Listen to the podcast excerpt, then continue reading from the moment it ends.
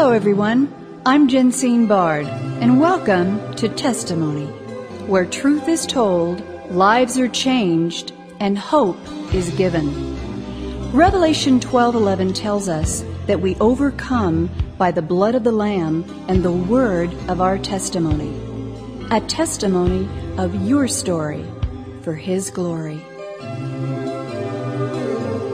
She is one of the nation's leading voices for sound biblical counseling, spiritually, physically, mentally, emotionally, and in every way. Her nationally syndicated live call in radio programs, Hope in the Night and Hope for the Heart, have garnered millions of listeners from around the globe in over 60 countries and six continents, and for the last 30 years has been the go to resource for those seeking refuge, compassion, and spiritual as well as practical common sense advice. So, how does she do it? And what is her story? How has my next guest been able to relate and offer the healing and hope her broadcasts so beautifully communicate?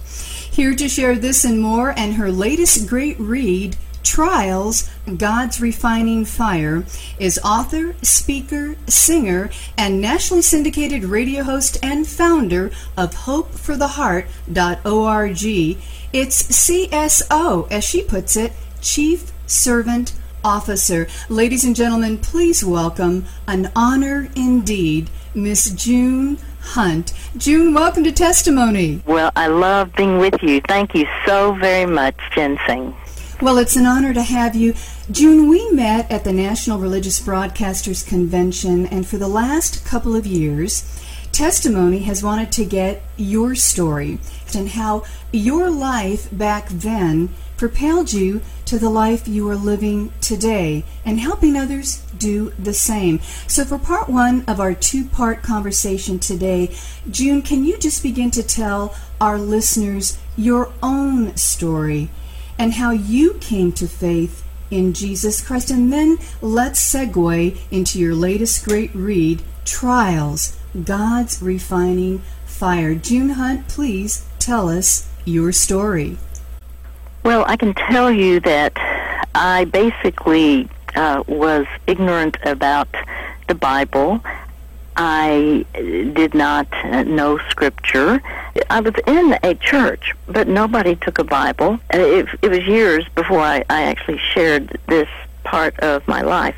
Um, my my father had three families going on at the same time, and it was very challenging. So I actually grew up with a fictitious last name.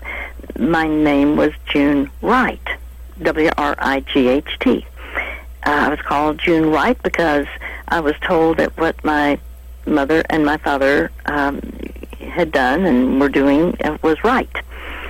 Well, that was a justification, and somehow when you're a kid growing up, you know not to talk. You know not to share what really is going on. Um, and so I, I did not uh, actually have a friend because how could I uh, share who uh, what, what my real situation was because nobody else seemed to have what I had going on at home. And so then I remember I was a, a junior in in high school, and I saw some people my age who seemed to have something that clearly I did not have, and they happened to actually know the Bible. They they uh, actually could turn in their Bible to, to passages. Like if someone mentioned a scripture, all of a sudden they just were able to turn there. And I I remember thinking that's like a magic trick. How, how would they know? Because there aren't any tabs that I'm seeing, and yet that's a big book, the Bible. And so I was really quite fascinated. But what drew me the most was they seem to have a quality of peace, a, a wellspring of depth, whatever it was, I knew I didn't have it, and actually I was very drawn. I wanted what they had, and I thought, oh, well, what they have is they have all this knowledge, that they have all this information that I don't have because I began to hear a Bible teacher teach. And I thought, I've never heard any of this before. Where have I been? Well, I've been in a church. Now, this is a different church, but I thought, well, I guess I just need that information. Well, now, uh, truly, they did have information, but that wasn't what was drawing me. They had transformation. There had been something different in their lives that I certainly wasn't exposed to. Um, specifically, they would say, well, June, Christianity is not a religion, it's a relationship with Christ. I didn't counter them, but I, I remember thinking, well, no, it is a religion. And, and then they would explain that the point of a person being a Christian, it's asking Christ to come into your life and giving him control of your life. But I, I was learning some scriptures, and the Bible said, believe in the Lord Jesus Christ and you will be saved. Well, I believed. I mean, I believed Jesus died on the cross for the sins of the world. I, I didn't know anything about the Bible, but I mean, I did know that much. And yet, I didn't understand that the word believe means to rely upon, to trust in. Uh, and I wasn't relying on Christ. I just had information. And I, I will say that I had hatred uh, for my father because there was a point at which my parents did marry. Uh, actually, my father's first wife died, and then we moved into his house for 11 months, and then finally they married. And um, yet he was he was cruel at times. He was um, he said Christianity's a crutch. He was very negative. Uh, he forbid any of us four kids to have any interaction with mother once dinner was over. We were forbidden. He was very possessive. He was highly successful in business, and in my opinion, highly unsuccessful at knowing how to be a father. Mm. And some of that came from his own background that I learned much, much, much later, where his father would beat his mother and he would escape to a cousin's house. But I didn't know any of that. The bottom line is I'm seeing people who have what is sometimes called a peace that passes understanding. And I I, I didn't know what to do. I thought, well, but, but I'm not. Well, why, would I need to be saved? I, I'm I'm not a wino in the gutter. I'm not immoral. I'm not drowning in an ocean. So why why would I need to be saved? And yet there were scriptures that these young people carefully, sensitively shared with me in such a non-condemning way. And I thought, well, I no, I have never received Jesus as my personal Lord and Savior. So I, I finally, you know, thought I'm very rational, very logical. Mm-hmm. You know, mm-hmm. it's like, why do I need to do this? What if it wouldn't work? And then I thought, well, if it doesn't work, it doesn't work. But but what if it would have worked, and I would receive Jesus as Lord and Savior? Yet if I refused to do it, I would miss what I saw these people have. And so truly, it wasn't that I had great faith at all. I just knew, I saw authentic Christianity lived out before me. And so I finally just humbled my heart. And I didn't even have a, a grain of mustard seed of faith. I just had a maybe a, a fourth of a grain, but I I prayed a simple prayer uh, God, I realize that I have made mistakes. I have sinned. Um, Jesus, I'm asking you to come into my life, to take control of my life. I give you all of me. In your name I pray. Amen. I mean, I, I couldn't have prayed a fancy prayer because I wouldn't know how to do that. But I was sincere. Now, before I had been sincere, people asked if, June, are you a Christian? And I would say yes. Well, I was sincere then, but I was also sincerely wrong. I had no idea what it meant to be a Christian. But then, when I was willing to give my life to Christ, I I, I even wondered. Well, I wonder if there would be any you know, like writing in the sky or or uh, like a burning bush or something to indicate, and that there was nothing that I saw. But I had a hunger.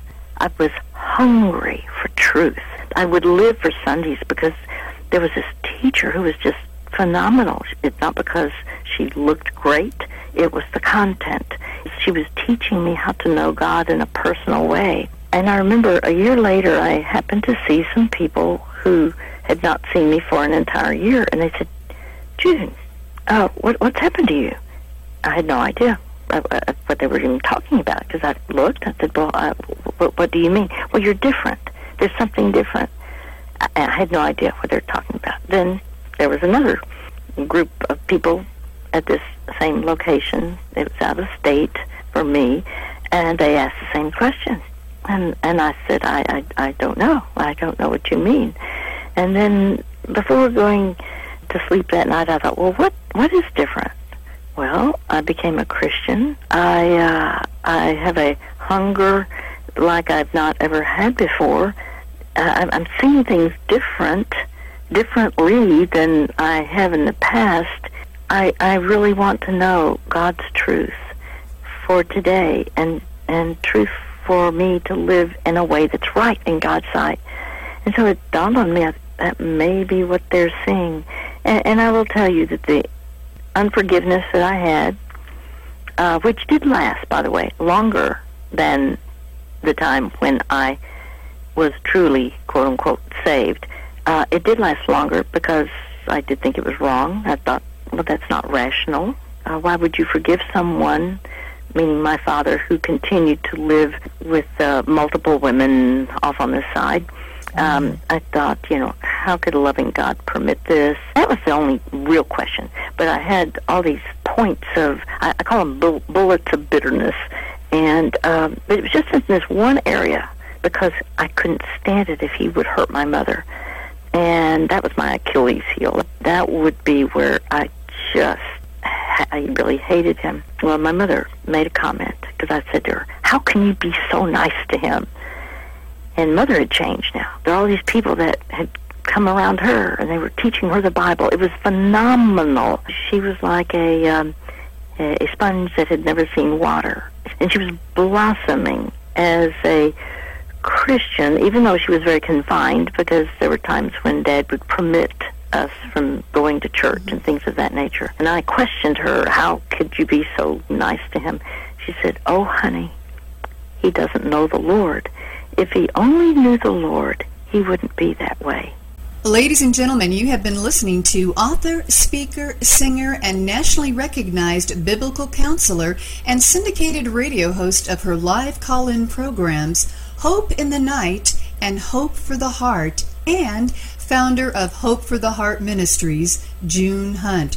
You can learn more about June's work, mission, and ministry and get her latest must read, Trials God's Refining Fire, by going to hopefortheheart.org and tune in for hope. June, it has been an absolute honor having you share just a little of your story and the power of Jesus to truly transform a life as yours has been, and beautifully so. We look forward to hearing much, much more next week. God bless you. Thank you. Thank you so much.